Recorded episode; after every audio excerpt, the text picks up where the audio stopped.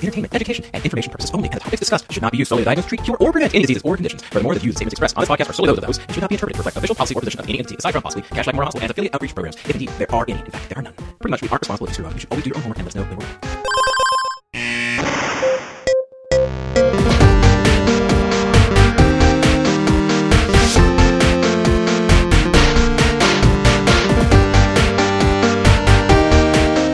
Welcome back to the Curbsiders. Well, hi, Matt. How you doing?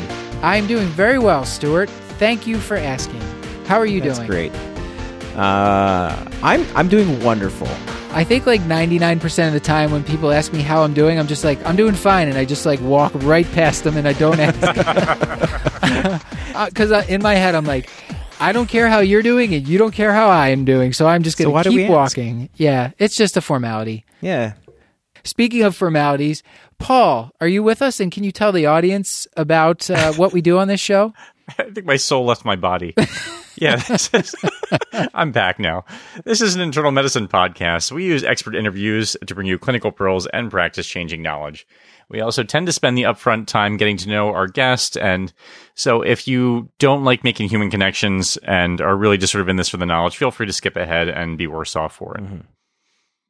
And by the way, our uh, chief resident, his wife, skips ahead. No, I'll say there's probably a darkness behind her eyes. And I, you know, it's, I'm just, I'm sure she's perfectly lovely otherwise. Okay. All right. So our guest for tonight is Dr. Tuhina Neogi. She is a rheumatologist and epidemiologist with research focused primarily on osteoarthritis and gout. She is currently leading updates to the American College of Rheumatology treatment guidelines for both osteoarthritis and gout. She has been engaged in developing a new classification criteria for multiple rheumatic diseases. She's had continuous peer reviewed grant funding since 2003 and has published over 190 peer reviewed publications to date. Her work has been recognized by with the 2014 American College of Rheumatology Henry Kunkel Young Investigator Award for outstanding and promising independent contributions to rheumatology research. She has been on the boards for two international societies and was previously the chair of the FDA Arthritis Advisory Committee. In addition to research, clinical work, and teaching, one of her key roles is to mentor trainees and junior faculty in MSK disease related research. To that end, she was awarded the 2016 Robert Dawson Evans Research Mentoring Award. Dr. Neogi is a fantastic educator, and we are so excited to have her on the show today. On this first episode with Dr. Neogi, we talk all about the diagnosis, uh, the pathophysiology, and get into the treatment of acute flares of gout. Then, on part two, which will be coming out next week, we will be talking more about uh, urate lowering therapy, uh, the controversy there, and also we answer all your random questions from social media because there were a lot of them. So, without further delay, here's our wonderful discussion with Dr. Tuhina Neogi. We we're going to talk all about gout. We got tons of questions from social media, but uh, the first thing we always ask you is, can you give a one-liner to the audience to describe yourself? Sure. I am a rheumatologist and epidemiologist. Um, I love music. And I think one distinguishing feature of me is I'm likely to be the smallest female that anyone is to encounter. What? oh my gosh, I did not know that. Yeah, I bold often will have people come up to me at a conference and sort of tap me on my shoulder and say, you know, are you Tuhina Neogi? And I'll say, yes, how did you know? You didn't even see my name tag. Did so and so tell you to look for the smallest little Indian woman you can find at the conference? And that's how they find me. Uh, hmm. Actually, Paul Williams, the smallest man you'll ever see at a conference. Oh, I'm sure. Actually, that's not true. Spiritually. Okay. Uh, Paul, Stuart, did you guys want to ask anything? yeah. What's the best advice that you've ever received as a physician? Oh, as a physician. As a whatever, you can fill in the blank. Yeah, I guess I was thinking about it sort of more uh, from a research perspective that um, you know it's it's okay to fail um, because if you are uh, you know you need to have big ideas. Um, sometimes you have to take a big risk, and sometimes they're not going to work out. But you you learn a lot from those failures.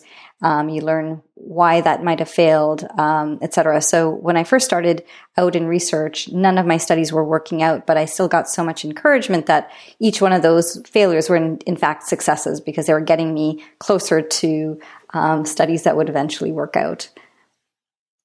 I think for as a physician, I think the best advice I've been given is, um, uh, you know, just always being honest when when something isn't going right. Just being really honest with the patient and their families, and I think um, patients and families have, uh, you know, always appreciate that.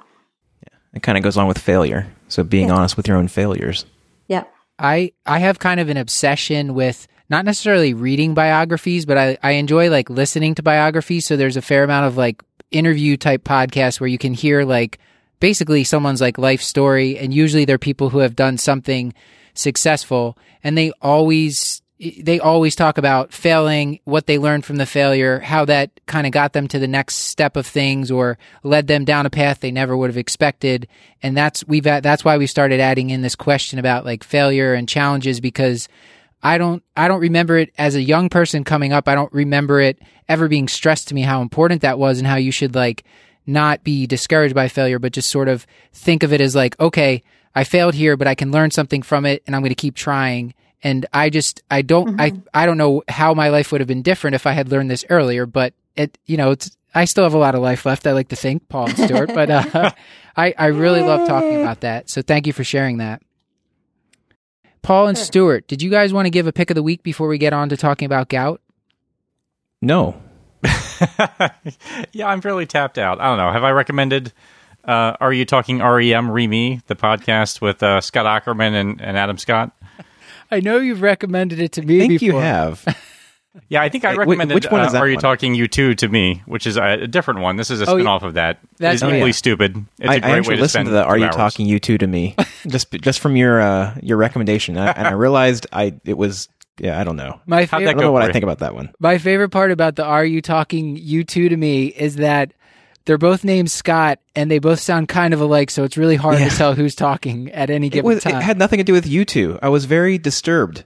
It's yeah. Treat yourself and actually read the iTunes reviews, which go along with your, your frame of reference. 'cause I they- think that was that was the most uh, that that was a hilarious, the most hilarious thing about it. Just reading the, the, the reviews. Oh my gosh! I'll, I'll I, give I a spent an hour reading those. Yeah, I'll give a They call it the encyclopedic and comprehensive compendium of YouTube knowledge, and then never talk about the band, which is spectacular. That's kind of my favorite thing about it. There, there's a podcast that I really um, that I've never seen, but the cover image and the title. It's called Gilmore Guys, and it's just like I listened to that one too. It's just like two, why. their reviews are some of the funniest things I've ever read. If you read their iTunes reviews, and and it's just two guys like recapping every episode of Gilmore Girls. And my my sister listens to it, but it's it's uh it just cracks me up the cover. Anyway, Well, they've had Manzukis on a couple of times, and the co-host Demi Adejuyigbe is actually one of the funniest human beings I think on the planet. So it's it's, it's Maybe I should listening if you actually like that kind of listen. stuff. Yeah, I think It's pretty funny. okay. All right, now we definitely need to talk about gout because the audience we're losing audience members by the second. Uh, It was nice to catch up, guys. Tuhina, thank you for uh, thank you for sitting through that. I'm sorry. Sure, that was no problem. Okay. All right. So we we're going to start with a case. Uh, this could be any case that I've seen many cases of gout at Cashlack. So this is kind of an amalgamation. I was seeing Mr. T. He's a 73 year old African American male. He's got high blood pressure, CKD stage three, type type two diabetes. He's on metformin, and uh, he's coming in with 24 hours of acute right mid foot pain. There's redness there's swelling. It's very tender. He says it's about a seven out of 10, but if you touch it, it's a 10 out of 10. And he couldn't even wear a shoe to the office, so he's kind of wearing sandals and limping in. So I wanted to know, like, just from the history alone, and maybe you can go through the history first, and then we'll talk about the exam. Is it possible to make the diagnosis of gout? Because you know, if it's if it's not in that first MTP joint, and this guy has it sort of in the midfoot, like going up towards the ankle, is it what what can clue us in that this might be gout? Sure. So while the first MTP is the most common joint, um, anywhere in the foot, ankle, and knee are, is sort of the next most common presentation. Um, the acute onset. Um, so I would really ask, you know, did this really come on suddenly or gradually? Um, that acuteness um, helps the the redness the pain the swelling the tenderness etc the exquisite tenderness you know the classic i can't even have a bed sheet on my skin i can't even put my shoes and socks on etc i would want to know about trauma. Could this be a, a fracture? Um, but you know in in in the absence of a history of trauma, this is seems like a pretty classic case in a in an individual who's an older male who has hypertension and who has uh, renal insufficiency, has diabetes, all the classic comorbidities that go along with gout. Um, if we were in a, a, a, place where we had access to MSK ultrasound, it would be useful to be able to um, look at that. Uh, but I think you know, this is a pretty classic story, and other than fracture, um, I would be pretty comfortable with putting gout very high on this differential. Mm. Does he take HCTZ, Matt? Well, uh, yeah, let's say he does. So, how much, you know, is that just like make this even more of a slam dunk, I imagine, or? You know, in the setting of CKD stage three, um, I think that in and of itself will be such a big impact on hyperuricemia. But yes, certainly hydrochlorothiazide would be a, a, a, a contributor. Um, one other thing I should say is I would also want to make sure that uh, you know there doesn't seem to be any signs of skin breakdown or you know other concerns of in- infection, yeah. especially in this diabetic. Okay. Do we see the same thing with chlorthalidone as well? Uh, generally, any diuretics um, can increase serum urate. Paul, just just want to give room to breathe. How um, I, how how useful uh, to you is the diet history? I feel like the residents tend to go bonkers and sort of you know have you been eating smoked shrimp and just they they really sort of hone in on that. Is that useful historically if you have these other features that go along with it? No, um, I mean I think it's it's generally useful just uh, for understanding potential flares, but in terms of risk for incident gout, you know, I think we talk a lot about these factors that can uh, contribute to hyperuricemia, but really there haven't been any good uh, studies to really demonstrate the, that these have a large impact. Um, and I think in, in fact, what ends up happening when we focus so much on these dietary factors is there ends up being a lot of patient blaming and a lot of patient shaming. And, um, the uh, bigger, you know, bigger factor for individuals like this is usually renal urate handling, um, and genetics, uh, you know, et cetera. So I think the emphasis regarding diet should be more about thinking about whether or not any factors could be triggering flares rather than thinking about it as um, major contributors to hyperuricemia leading to gout. Okay, so patient blaming and shaming doesn't work. Got it. well, there, there, you know, have been some good qualitative studies that have um, shown from a patient perspective that they feel embarrassed to even bring their gout symptoms to their physicians because of the stigma related to gout, and that they they there must be something wrong that they've done, um, and they feel guilty, and so um, it's actually detrimental for uh, at least from our patients' perspectives that they don't feel comfortable talking to their uh, physicians about these symptoms and the possibility of gout. That's interesting. That's so I've interesting. actually yeah, I've never yeah. heard heard that actually, Paul. I just you? saw this today. I had a patient who, when I, I, came in with a hot joint, really no antecedent trauma at all. It just, it all kind of screamed gout to me. And when I said, I think, I think what we're dealing with here is gout, the first question is, what did I do wrong or what could I have done differently to prevent this? Like there was, really? Wow. yeah, it was, so it's, it's amazing that you bring that up today. Like I, I literally just went through this hours ago. well, I, I wanted to ask a question. So our one of our actually founding members, Tony Sideri, is a, a rheumatologist, uh, recently graduated rheumatologist, and he he had sent me a paper that he he recently published. One of the things he and this was on gout for the kind of for the everyday practice. One of the things he included in there was that the ACR, American College of Rheumatology, and EULAR, which I don't really know what that stands for, but European something, European League Against Rheumatism and and they love it. I yeah. That's the, you. The AC, I know you're part of the ACR. You guys, yes. their name is a little cooler uh, than yes. Well, there's a whole other universe of LARs. There's a whole set of leagues against uh, uh, rheumatism. So there's EULAR, oh, there's ILAR, PANLAR, APLAR. Um, yeah, there's a lot of LAR leagues against rheumatism in the world. Okay. Someone's got to come up with like a comic book uh, presentation for you guys. Exactly. Well, I wanted to ask. They they make this prediction calculator, and it's supposedly to uh, even without getting joint fluid, you can sort of guess whether or not this is gout. Is that something so, you find clinically useful? So, um, the they includes me as um, the first author on this, so I'm very happy to talk about this. Okay. So we developed classification criteria for a number of rheumatic diseases, and these classification criteria are intended to enable investigators to enroll a relatively homogeneous group of individuals with a disease of interest um, into the study. So observational studies, randomized controlled trials, so that we have a clear sense of who is in a trial.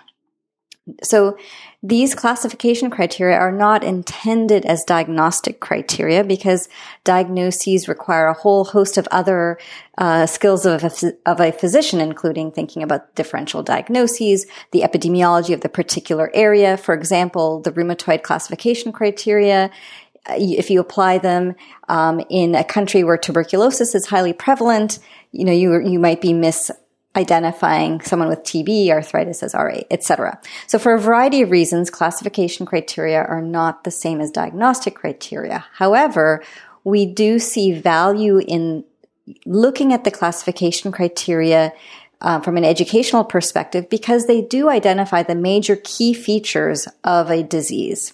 So that calculator that we put online was really just to make it easier to, you know, figure out the score and does someone meet that threshold. The other thing about these classification criteria is that it's on a spectrum of probability from 0% to 100%. So just because someone just misses that threshold does not mean that they may not have that disease. They just don't meet that threshold. So having said all that, it is, I think I use it as an educational tool, but it is not something that, um, you know, should be used to say definitively this person does or does not have that disease. Okay. You you mentioned that MSK ultrasound might be something that you would use to potentially identify gout. How how much train like we just did an episode on point of care ultrasound. How much training does that take? Like can your everyday primary care doc, do you think they see enough gout that they'd be able to identify it with an ultrasound? You know, I do think that training is needed. And I um, personally um, didn't train in it. And if I had the time, I definitely would go back and do the training. I think it's an important physical exam skill to have. And all of our uh, fellows um, do get trained. And I'm very fortunate that I'm at um, Boston University School of Medicine, where Gene Kissin is sort of a nationally renowned MSK ultrasound um, uh, person, and he he trains um, people around the country. So, you know, when, if Gene Kissin were to put the probe exactly right on the joint, I, even I can see the double contour sign. Um, but if I were to try to take the probe and do it myself, it's not so simple. Yeah. But I do think that with, you know, some training, at least for major joints, uh, major common joints, that it can be a useful tool even for those that are not experts like Gene Kissin. And Stuart is putting Stuart has our I don't know he's uh he just put up a Justice League against rheumatism uh sign on Skype here. Thank you, Stuart. That's not at all distracting to me as uh, we're trying to conduct the the interview here. Stuart, uh, did I did I forget to mention that usually as a part of our pre-interview disclaimer, I tell you that Stuart has ADHD and uh, I can't, I can't be. We just we just all kind of let him do his thing there. Um, anyway, I'm still I'm I'm listening to every single word that you're saying still though. Paul, did you have any other follow up questions about like the diagnosis before we sort of move on a bit here? Well, I think we are sort of this. We are transitioning nicely into the physical exam. I Yeah. think so. I was just wondering if there are any specific physical examination findings, ultrasonography notwithstanding, that you find particularly helpful in making the diagnosis. Um, I, you know, I think um, when the erythema extends far beyond a joint, it makes gout unlikely. In the midfoot, it's challenging because there's so many joints there. But the example I'm thinking of is, you know, if you're wondering about gout in the ankle, but the erythema is going all the way up to the mid tibia, I'd be more concerned about cellulitis than I would be about gout itself. Um, and then the other is, I mean, I think that's where um, often um, people have difficulty in distinguishing could this be a gout flare or is this cellulitis um, when it's extending beyond the ankle. And so, really examining the ankle, feeling for joint line tenderness, joint movement, um, and trying to palpate an effusion is, is helpful in trying to distinguish between gout and, and cellulitis. It's yeah. Sometimes I, I mean, uh, sometimes clinically it can be it just it can be difficult because like the person has bad skin and they're they they have this you know usually if it's if it's in the midfoot or the ankle that's where I've had more of a, a problem trying to identify it or, or sometimes if if you get someone with gout in like the wrist you know, just the areas that are not as common, it, it, can be a little bit more like, okay, is this gout or not? So how do you decide like when you're going to put a needle and, and look for gout?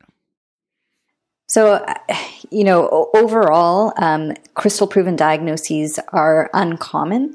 Uh, in the health professional follow up study, only about 7% had a crystal proven diagnosis. Um, just to sort of highlight how uncommon it is to get a crystal proven diagnosis, um, even in a, a you know a, a, cohort of health professionals. So for me as a rheumatologist, I try always to aspirate the joint. Um, now, uh, you know, sometimes it's really challenging that it's very tender to the point where you can't even properly palpate to landmark the joint, such as when it's a really inflamed first MTP joint. Um, so yes, there are, there are certainly instances where I think that it's going to be, um, too painful for the patient and I may not be able to adequately get into the joint um, to make the uh, that effort or the attempt worthwhile. But I, as much as I can, I try to get a crystal proven diagnosis. Do you worry about uh, so?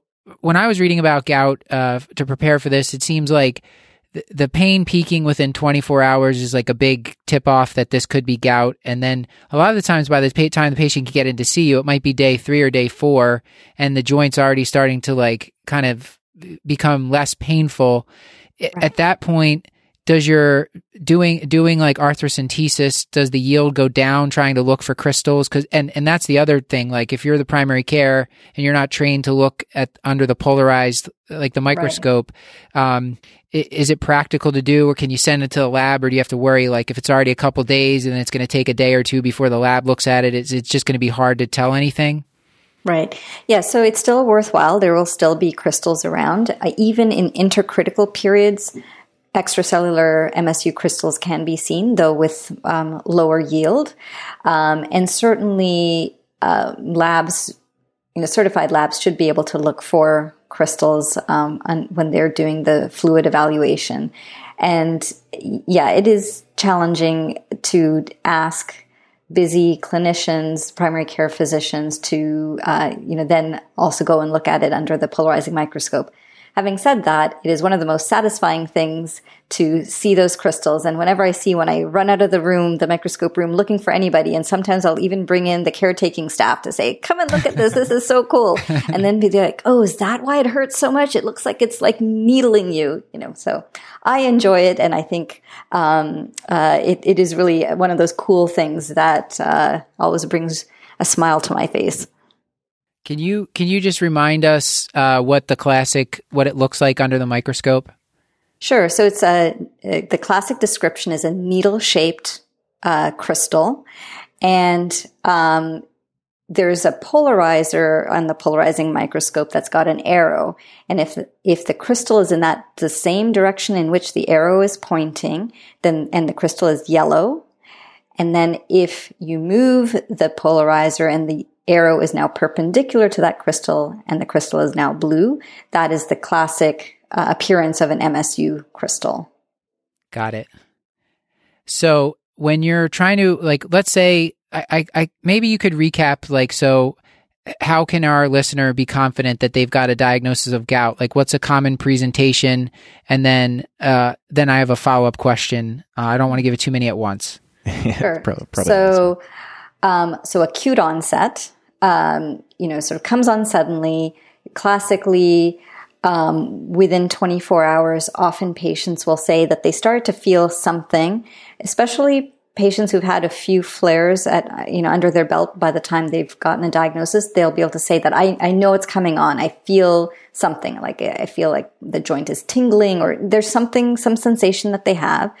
Often the flare will um, start overnight but not necessarily the the pain will, as I said, uh, reach its maximum um, fairly quickly within usually um, 24 hours. Um, erythema, swelling, tenderness, exquisite pain, you know, exquisitely painful, um, with what I think of as peripheral sensitization, with um, uh, you know inability to even touch the skin. So the you know classic that the bed sheet can't, uh, you know, I can't bear the touch of the bed sheet on my skin. Unable to uh, wear, uh, sorry, bear weight if it's a lower extremity joint or you know use the joint. And then even without treatment, the flare should um, subside within sort of a week to maximum two weeks, usually sort of a seven to 10 day period. However, with repeated flares without um, adequate management of the underlying cause of the gout, um, without management of the hyperuricemia, the flares become may can become less and less classic, um, and they can be more prolonged. Um, they might not even have intercritical periods, and they might just have a chronic inflammatory arthritis. Okay. So so then it starts to get complicated and a little bit. Uh, yeah, that that that's when I probably would be calling you for help. Can the next question I wanted to ask is just can you how do you explain it to a patient once they have gout? Like how do you explain that to them? I, I find that's always useful for us in the audience to hear how you would explain it to a patient. Sure. So, um, you know, sort of depending on where I think the patient is at in terms of understanding gout.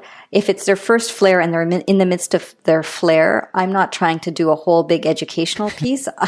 I'll wait until the flare has subsided and they, you know, come back for an outpatient visit. But generally, I explain that um, gout is caused by elevation of urate or uric acid in the blood. Um, but there are many more people out in the world that have elevated urates in their blood than who have gout. So there are other factors that are, are leading these individuals who have high urates to also develop gout. But the main physiologic, uh, the main culprit is um, elevated urate, and that um, urate can crystallize, and the body um, develops an inflammatory response to that those that those crystals in the joint, and that's what leads to the swelling, the pain, the redness, um, and uh, so to manage gout, there are two things that we have to do. So when they're having a gout flare, that's like, you know, the joint is on fire and we have to use treatments to put the fire out. But just by putting the fire, out doesn't mean that that is going to prevent the fires from coming back. So we have to do something else to prevent the fires from coming back. And I then move on to a bathtub analogy and I talk about how think about the urate levels in your body being like the water level in a bathtub. How do you drain a bathtub? Well, you um, open the drain and let the water flow down the drain. But for many people with gout, that drain is clogged up and we can't really drain the water well. So the um, ways in which we can manage gout are by trying to clear that drain to let the water drain better but if um, someone's, and that's sort of like with how the kidneys function, but if the kidney function isn't good enough for us to try to optimize that, then we got to turn off the water faucet. And so we have medications to try to turn off the water faucet. And then when that really doesn't work, we've got a bucket that we can use to just dump out the water. And so those are sort of like how I talk about the treatment decisions or treatment options. Um, and that we got to keep that water level from overflowing um, because that's when you know you'll have an electrical short and the fire will start. Yeah. When when you're talking about the the bucket to empty out the water, would you are you talking about steroids? Or are you talking about joint injection or? Uh, or so I'm talking about pegloticase. Okay. So um, pegloticase is a pegylated version of uricase, which is an enzyme that we lost millennia ago, millions of years ago. Um, and so this just breaks down uric acid into a soluble end product that can be excreted. Okay. Very good. Not, I'm not super familiar with that medication. It, I'm, I'm sure I learned it somewhere along the line. well, it's fairly, it's fairly new. It was um, FDA approved in 2009 or 2010. It's an intravenous treatment, and really, it's um, limited to um, you know, severe uh, tophaceous, ref- refractory tophaceous gout, and so primarily only used by rheumatologists presently.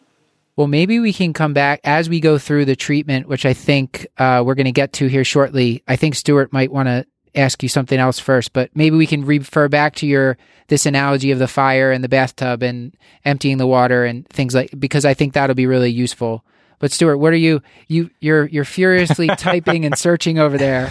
We really No, need a, not- ca- a live webcam of you during podcasts. Yeah, I don't know if you want that. No, I, I just had a quick question to to see if you could briefly overview just the the underlying pathophysiology of gout, um, and specific because the the way that I approach it is a little bit different. Of course, I'm a, I'm kind of a nerd, and so I try to tie in the purine salvage pathway and etc. But but how do you view the underlying pathophysiology of gout? Sure. So the, the predominant, okay, so, you know, obviously hyperuricemia is a necessary but not sufficient cause of gout since the prevalence of hyperuricemia is about, um, you know, 20 some odd percent, whereas the prevalence of gout is only about 4%. So hy- hyperuricemia is about five times more common. Nonetheless, you won't have gout unless you have hyperuricemia. Um, so when talking about the pathophysiology of gout, I guess there's sort of two parts to that question. So first of all, why do you get hyperuricemia to begin with? And the majority of patients have renal urate transport abnormalities um, that contribute to hyperuricemia. About two thirds of urate is excreted through the kidneys, about one third through the GI system. Um, and then the other contribution of an elevated serum urate is through the endogenous um, production of urate, and um, so purine metabolism uh, plays a role there. But it's you know the the traditional teaching is that the endogenous production of urate is sort of a much smaller proportion of the contribution of hyperuricemia than the renal urate transport issues. And then there's been some interesting um, uh, papers about the contribution of GI excretion as well, which um, there's you know no pharma- pharmacologic therapies available right now that are leveraging that GI excretion pathway. So you so you have hyperuricemia, and then you have the in, you know the crystallization and um, the flares. So we don't know enough yet about who is at risk among those with hyperuricemia, who is at risk for developing MSU crystal deposition. Um, but some studies have shown that about a quarter of people with a, quote unquote asymptomatic hyperuricemia can have evidence of MSU deposition by imaging. And then we don't yet really know what leads people to actually then have an inflammatory response to the MSU deposition and, um, you know, and then go on to develop tophi. What we do know about the pathophysiology of the flares is that once the MSU crystals are are present, um, they can interact with um, you know the you know cells in the joint.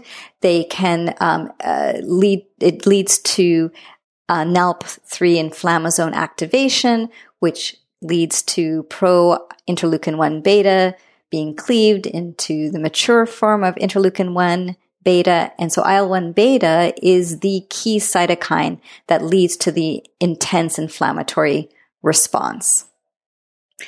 Which is the fire that you were talking about earlier. Exactly. And then the tophi are not just these inert masses of crystals, but they're actually a chronic inflammatory granulomatous reaction with uh, innate uh, and uh, adaptive immune cells and osteoclasts and osteoblasts. So they're biologically active.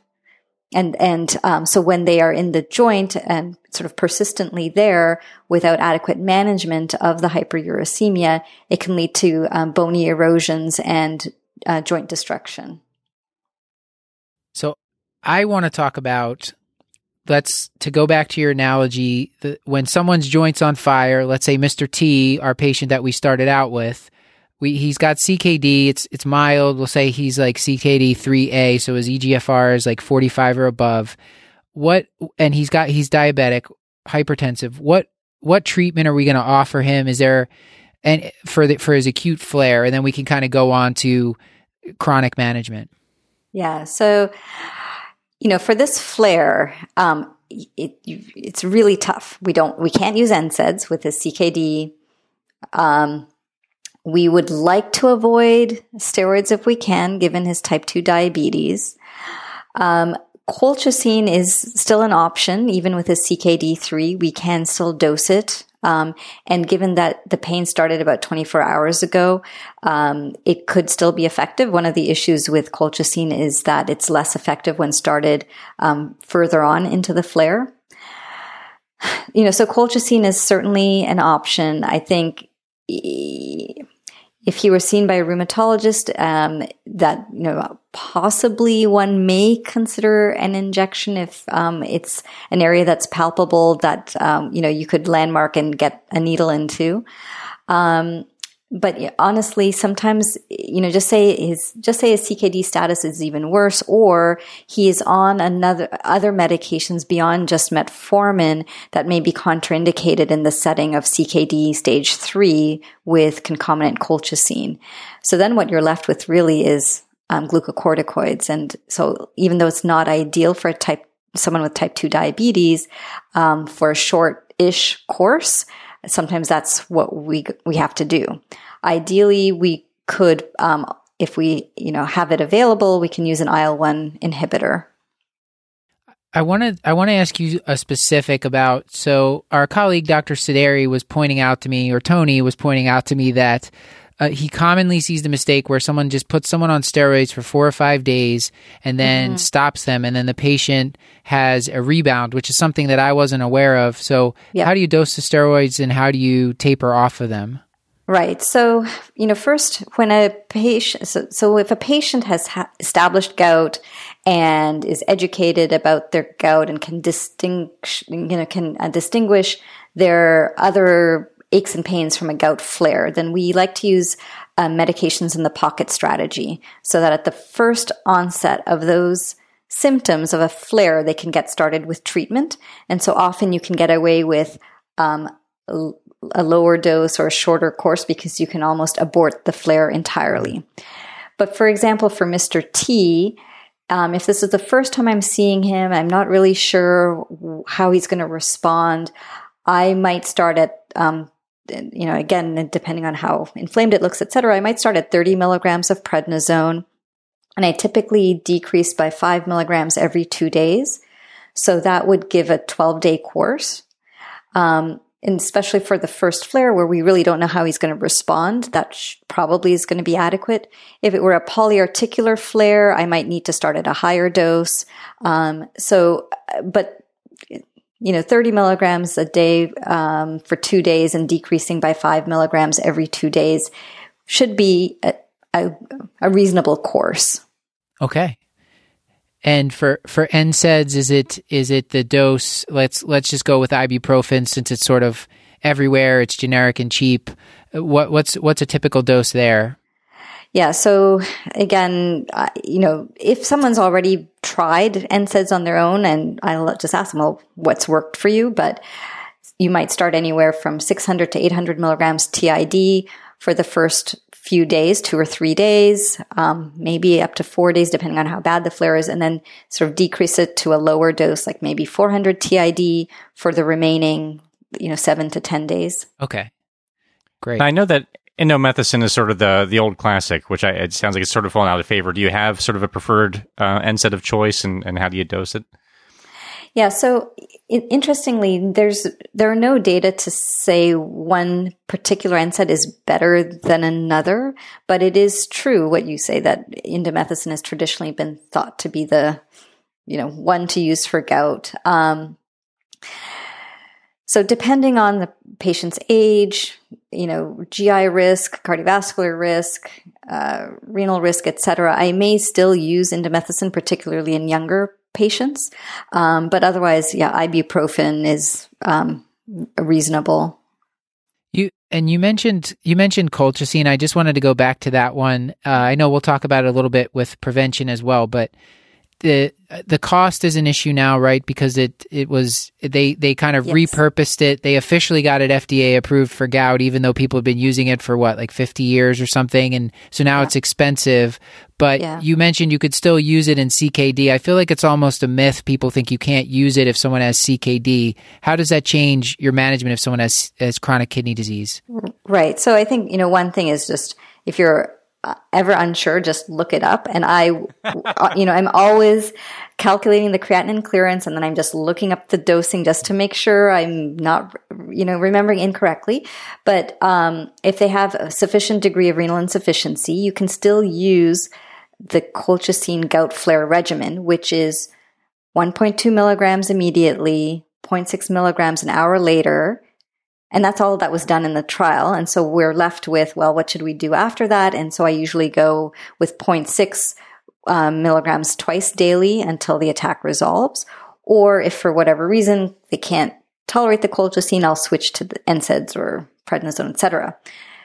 For someone with a sufficient degree of renal insufficiency, you can do this regimen, but then you cannot repeat a gout flare regimen again within a two week period or if they have a sufficient degree of renal insufficiency and they're on a cytochrome P450 3A4 inhibitor or um, you know, like a well, a a cytochrome P450 3A4 inhibitor is the one to that's contraindicated, and so that includes things that the common ones that we you know really should be looking for is something like diltiazem. Okay. Um, and then statins are also a- an issue, um, but I think, you know, with close monitoring and for a short course, it may be okay. But I always am very careful about counseling the patient and, um, you know, documenting that and making sure that they, you know, call us if they have any symptoms. But I, I do have one other thing to say. I, I forgot. Um, if someone has renal insufficiency and they're already on colchicine for prophylaxis, they can't then use colchicine additionally for gout flare management. Before we go too far down the rabbit hole of the urate lowering therapy, because I have a feeling, um, I, I think I know what we're going to be focusing on, but are there any instances where you would start that during an initial gout attack? Like you say someone's first episode, is there any reason where you might start urate lowering therapy at that time? Yeah. So again, I wouldn't do it during the flare, but once Right. that first flare has resolved, if if someone has um, evidence of tophi, I would start uh, urate lowering therapy because while we think classically that someone their first presentation of gout should be a flare, there are some people who don't have a prominent inflammatory response. They actually have tophi that are have been there. Um, and they just never presented with a flare. So presence of tophi definitely. And in the 20, in the 2012 ACR treatment guidelines, CKD stage two was also another indication for starting urate lowering therapy um, after the first flare, with the rationale being that these are individuals that you want to avoid using NSAIDs in. Um, and so if you can get them started on urate lowering therapy and prevent their flares down the road, you um, save them from being exposed to NSAIDs for um, future flares. Oh, and sorry, and also if someone has a history of kidney stones. What What are your thoughts on using topical NSAIDs during acute flares, especially for small joints like the fingers and toes? And I think that's really a great um, question. I've not ever uh, really thought about it, and I'm I'm feeling a little embarrassed that I never thought about it. Um, we, you know, we're so focused on thinking about osteoarthritis for topical or topical NSAIDs for osteoarthritis. I think it's a really compelling uh, question, uh, you know, compelling um, therapy to think about. As I mentioned earlier, earlier, gout flares have, you know, they're a great model for peripheral sensitization. You know, the, the skin is acutely sensitized. It's so tender you can't even touch the skin.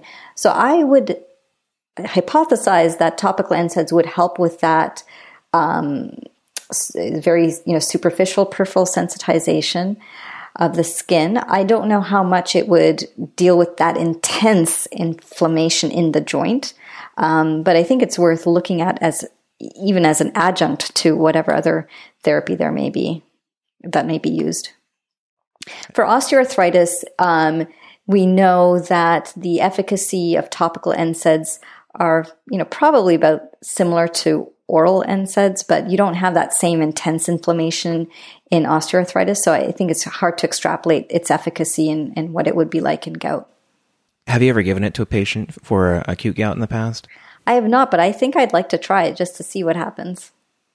I think, yeah. So what I was uh, when I was practicing at a different hospital in the past, I had more easy access to topical NSAIDs. And when patients, sometimes I would see a lot of patients, they'd be like, "Oh yeah, like five days ago I had terrible gout, but it's still hurting me. Is there anything you can give me?" And I don't want because of comorbidities, I don't want to give them steroids or NSAIDs uh, at least systemic NSAIDs. So I've I've used topical NSAIDs in that situation, but I haven't used it like when they're at the peak, like first twenty four hours. Mm-hmm. Um, yeah, that was at the Kashlak Royal College of Medicine. For those who are interested. um, yeah, and you know the challenge in sort of knowing when you're sort of doing these N of one things is that the natural history is that the flare is going to resolve yeah. in sort of seven to ten days, or yeah. you know. So it's I think in I think it merits a, a proper study. Yeah, right, right. Because Paul, did you have a question? You look like you were. No, that that's just my face.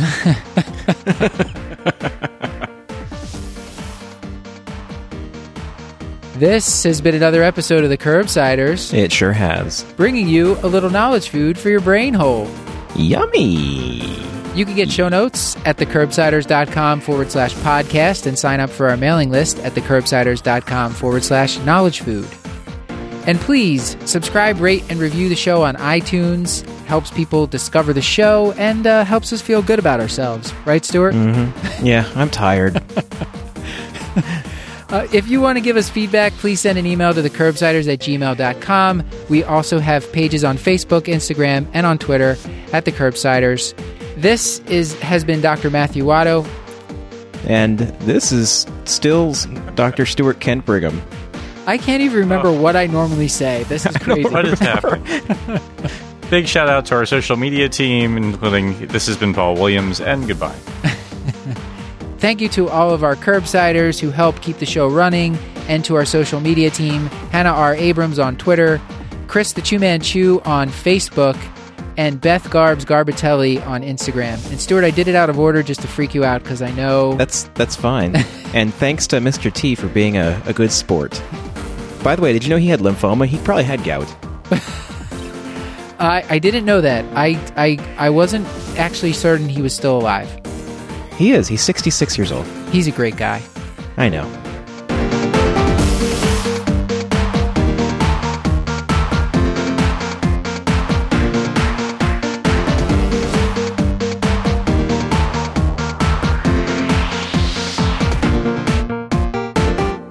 You're going to let us go. Okay. I, I, couldn't even, I don't even have time to think of a pun. For gout? You don't have a hmm. flip? Not really okay. towing the line? I don't know. Come on, it's, it's right there.